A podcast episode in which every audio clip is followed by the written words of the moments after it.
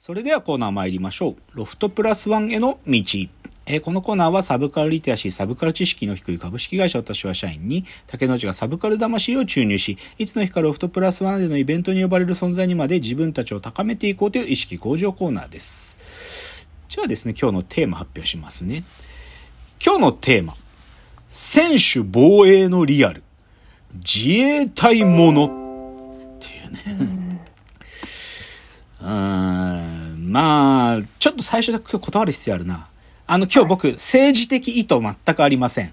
ただ、ただ単にこういうジャンルにで、僕は、なんかこう、燃えるんで、だから、ちょっと、そういう話。だから政治的意図ない。僕は、なんか右でも左でも、なんか特に強いわけでもないし、なんていうのかな。国防についてすごい一過言あるみたいなタイプでもないんで、その、政治的意図はゼロよ。ただ、こういうジャンルが好きだという、そういう話です。で、行きましょう。あ失礼しました。で、今日の最初の映画ね、ここから始まるんだけど、空母息吹っていう映画があるんです。空母息吹。で、これ、最初に言わなきゃいけないけど、決して素晴らしい映画じゃないです。その、世の中の評価も、映画サイトのレビューとか見ると、2.4とか、うん、決して高い評価じゃない。ま、まあ、むしろ低い。で、レビューも酷評多いです。だけど、なんでこれを取り上げるかっつうとね、僕も別にこの映画が素晴らしいと思って見てるんじゃなくてね、あのね、自衛隊の人たちが、マジでその敵国と戦闘状態になった場合、なんかよく選手防衛って言うでしょ？日本ははい自分たちからその戦争行為を始めないんだと。防衛活動しか行わないっていうその選手防衛ってものが一体どういうことなのかがはっきり言ってよくわかるんですよ。ここまで辛いことなのっていうのがわかる。その一点だけで、この空母いぶきっていう映画を僕はたまに見るんです。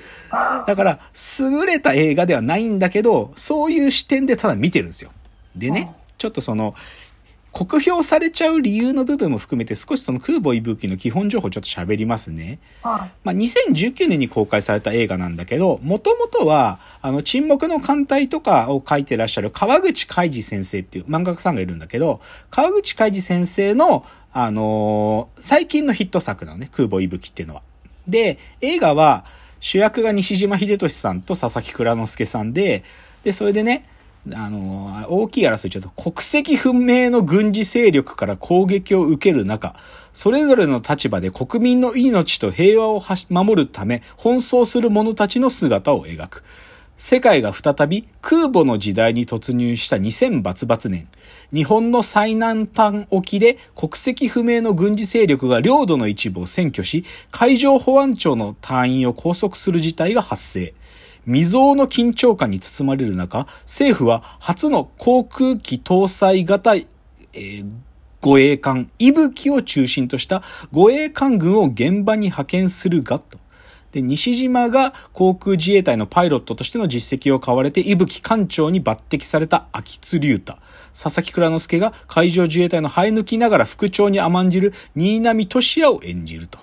まあ、こんな話ですよ。でちなみにちょっと映画の外の話で言うと、監督が沈まぬ太陽とかホワイトアウトなどの対策を手掛けてきた若松、なんて読むんだろうな、俊明さんって方なのかな。で、脚本が機動警察パトレーバーの伊藤和則と亡国のイージスの長谷川こ安尾って読むのかな。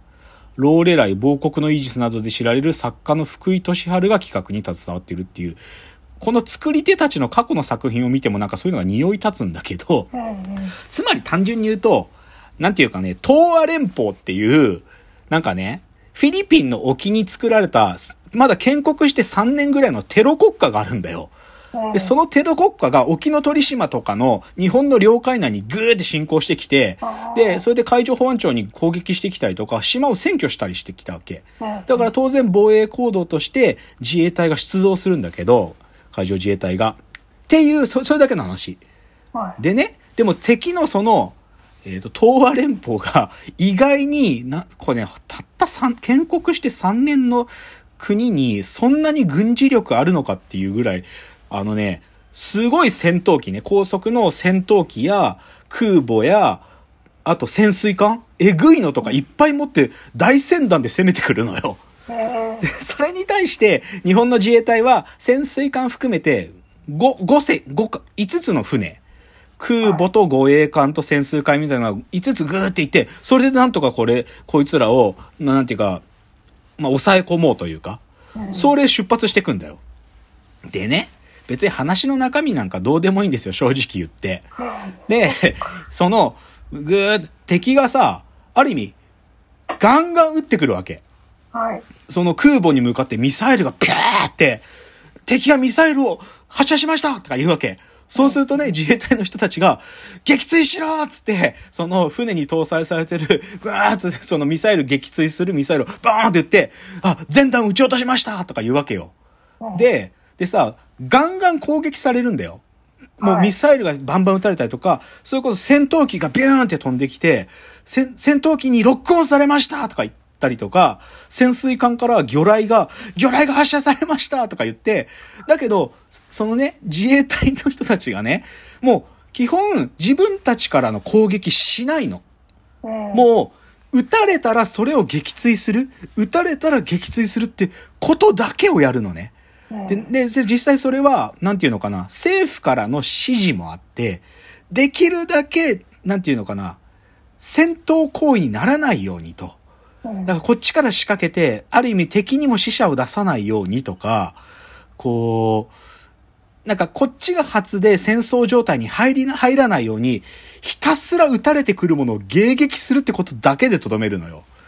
で、それがさ、すごくて、いや、僕これね、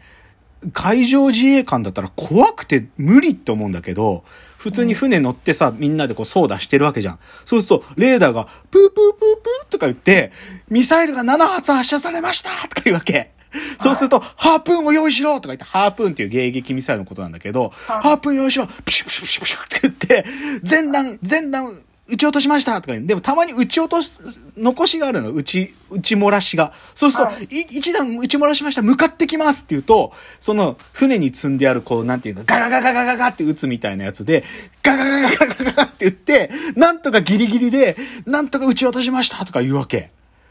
で、だから魚雷もそうなの。敵潜水艦から7発発射されましたっつって、でこいよ放てっつって、なんていうか、自分、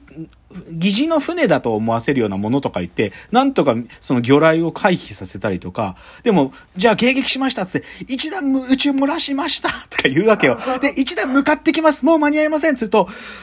面舵いっぱいつって船をガーって展開させて、なんとか避けようとするわけ。だけど、もう、もう無理だ息吹は避けられないって言うと、護衛艦の一つがね、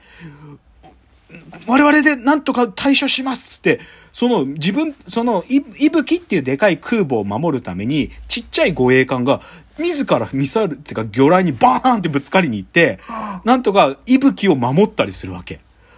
一方的に撃たれるだけなのよ。で、それを迎撃するだけ。飛行機も同じで、敵がね、20機発射し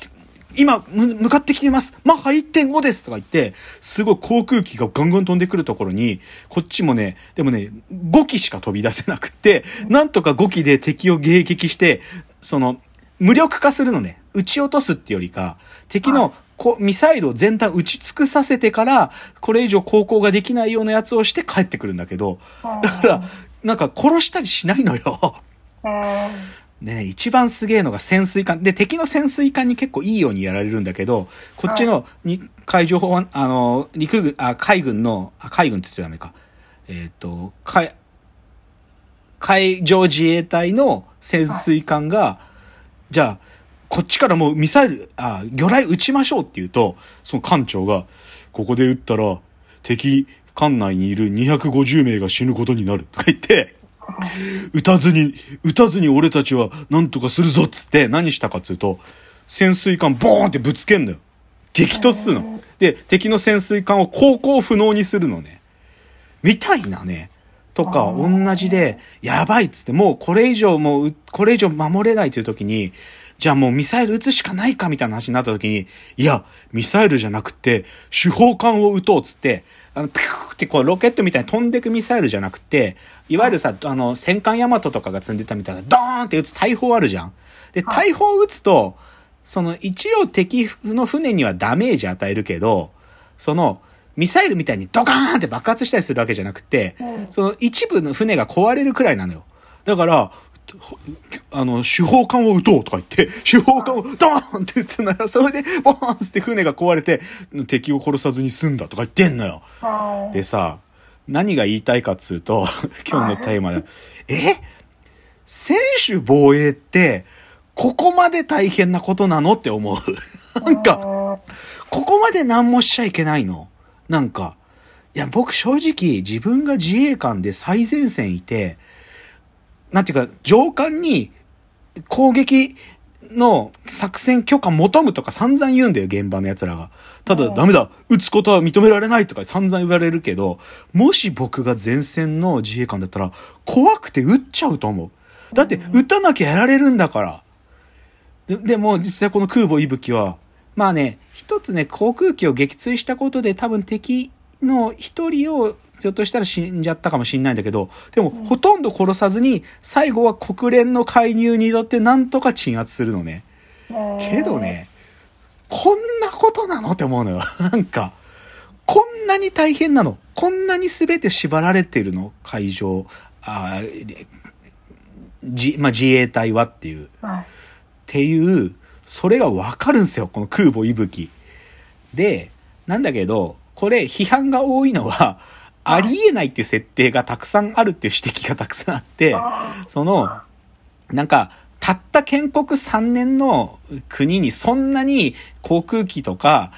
そもそも空母なんて配備できるわけないだろみたいなツッコミがあったりとか、かそういう批判がたくさんあるんだけど、でも僕はその選手防衛ってことが、なんか生でわかるっていう、そういう作品です。